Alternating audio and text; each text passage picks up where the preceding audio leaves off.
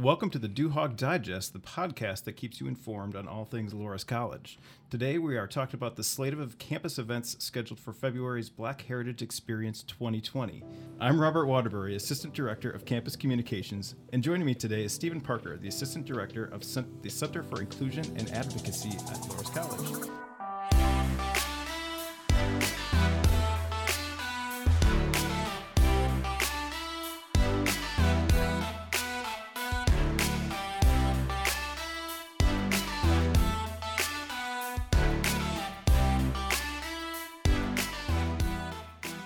Stephen, thank you for taking the time to sit and talk with me today. Thank you.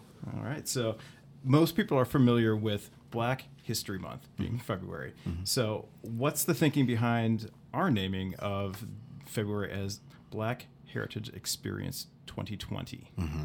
So coming into Loras, right, I felt the environment. Simply said, wanting to really implement change, right? We want to stand for inclusivity, diversity, equity work, right? But to continue the cyclical nation or the notion of, we do the same thing year after year and after year, right? I want to change it up. We want to really represent Black heritage specifically. And so thinking about an actual experience instead of a specific amount of time in which we highlight these people was the thought process behind it. So not only are we going only in February, but a part of January and a part of March as well. Okay, so and a little bit less of just Black history, but celebrating heritage, not just the past, but the present and even looking forward to the future. There we go, right? The entirety of a heritage, right? And what we look forward to doing as well. So in some of our programs, we'll be highlighting, a number of things looking forward to the future as well regarding Black heritage. Yeah, so we've got quite a few things lined up. So why don't you give me a rundown of the things that you have planned at this point? Mm-hmm. So the Center for Inclusion and Advocacy will be partnering and collaborating with Black Student Union, in which I advise here at Loras. They will be doing numerous programs as well alongside of us. So our office will be doing what you would call an exhibit, and it's called the Tunnel of Oppression. And you can find, different footage and things of this all around the nation, but ours will be just a little bit more unique. So we'll be talking, or through that process, people will go through a tunnel that really speaks to the heritage of Black individuals here in the United States. And then we're going to go ahead and really highlight some of our alumni. We're going to literally highlight them in Spotlight on social media around campus as well to see what our Black alumni are doing. And that's speaking to the history of Loras College. And then we're going to highlight some current students as well who identify as Black, what their ambitions are, their aspirations, and highlight that as well in the same fashion. And then from there, we're also going to do something that's very similar to a TED Talk. We're going to invite a special alumni who identifies as Black to come on campus and really provide, simply said, a talk to our students that is highlighted in that TED Talk fashion to give them aspirations as well. And then Black Student Union is going to go ahead and do the second year of this event, the Black Excellence Night 2020.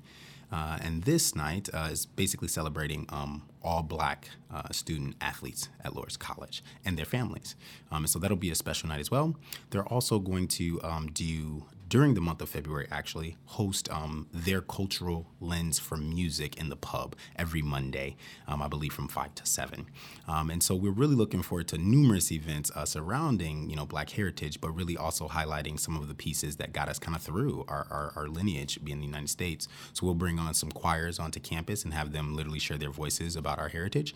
And then we're also going to really kind of educate on the Black National Anthem and really provide some history towards what does it mean to be a Black individual in the United States.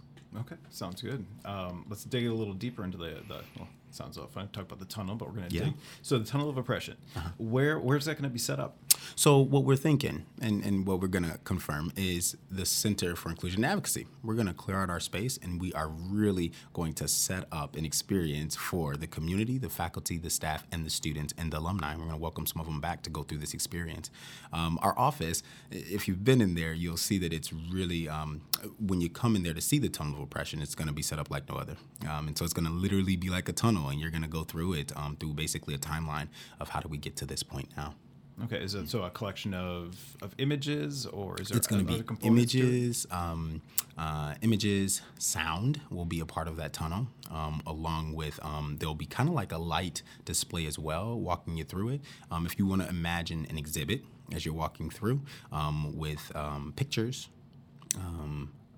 dialogue will be happening, as well as what do you want to call it? Like a, I would say descriptions, if you will, to put it plain and short.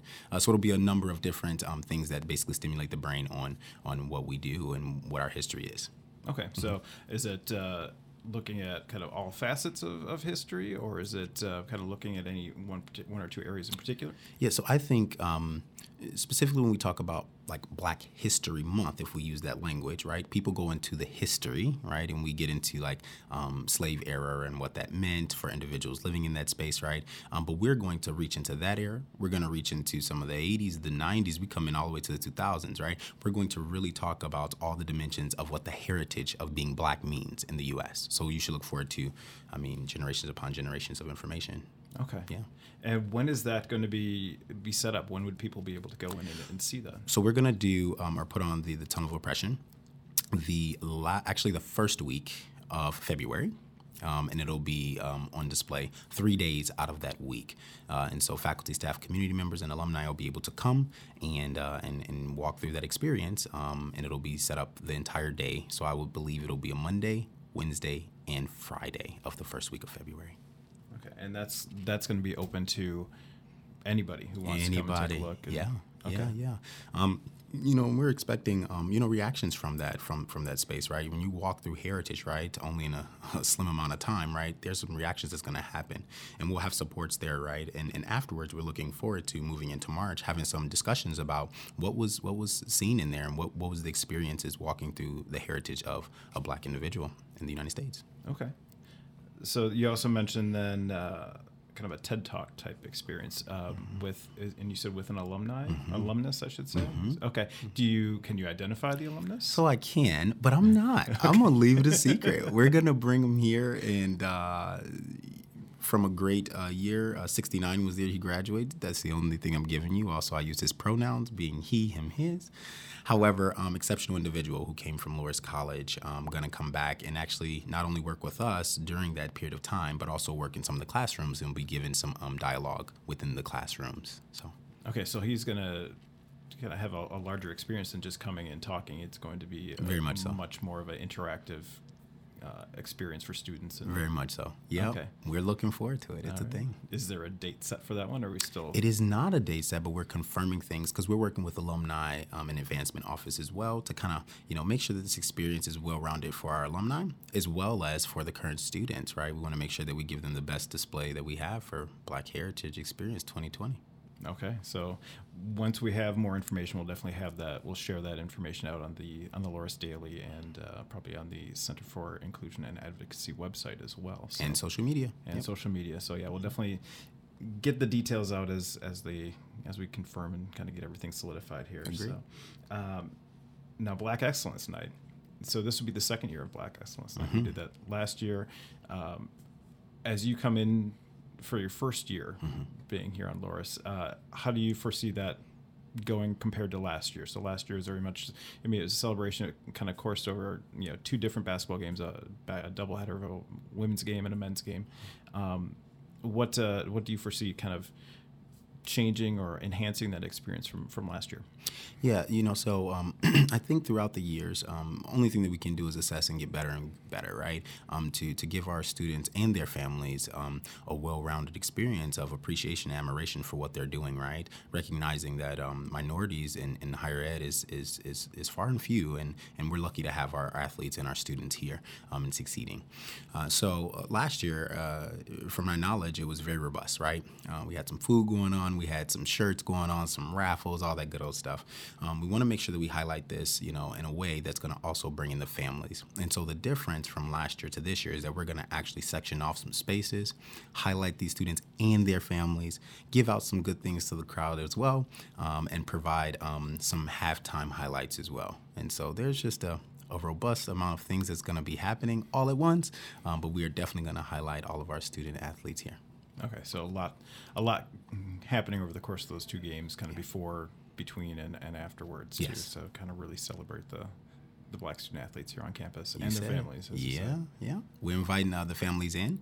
The families will be recognized as well with their student athlete. And so I'm just looking forward to the inclusion piece of the families, right? Letting them know that not only is your student a success as a Black or brown person on this campus, but also you are too.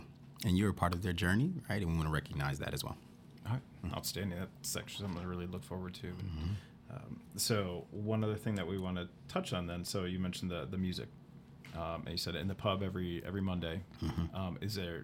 Is that going to be, your local choirs, things like that? Is that going to be? So those are, so two different things there, okay. Robert. So the first thing is that Black Student Union is going to be hosting basically a study and social every Monday in the month of February.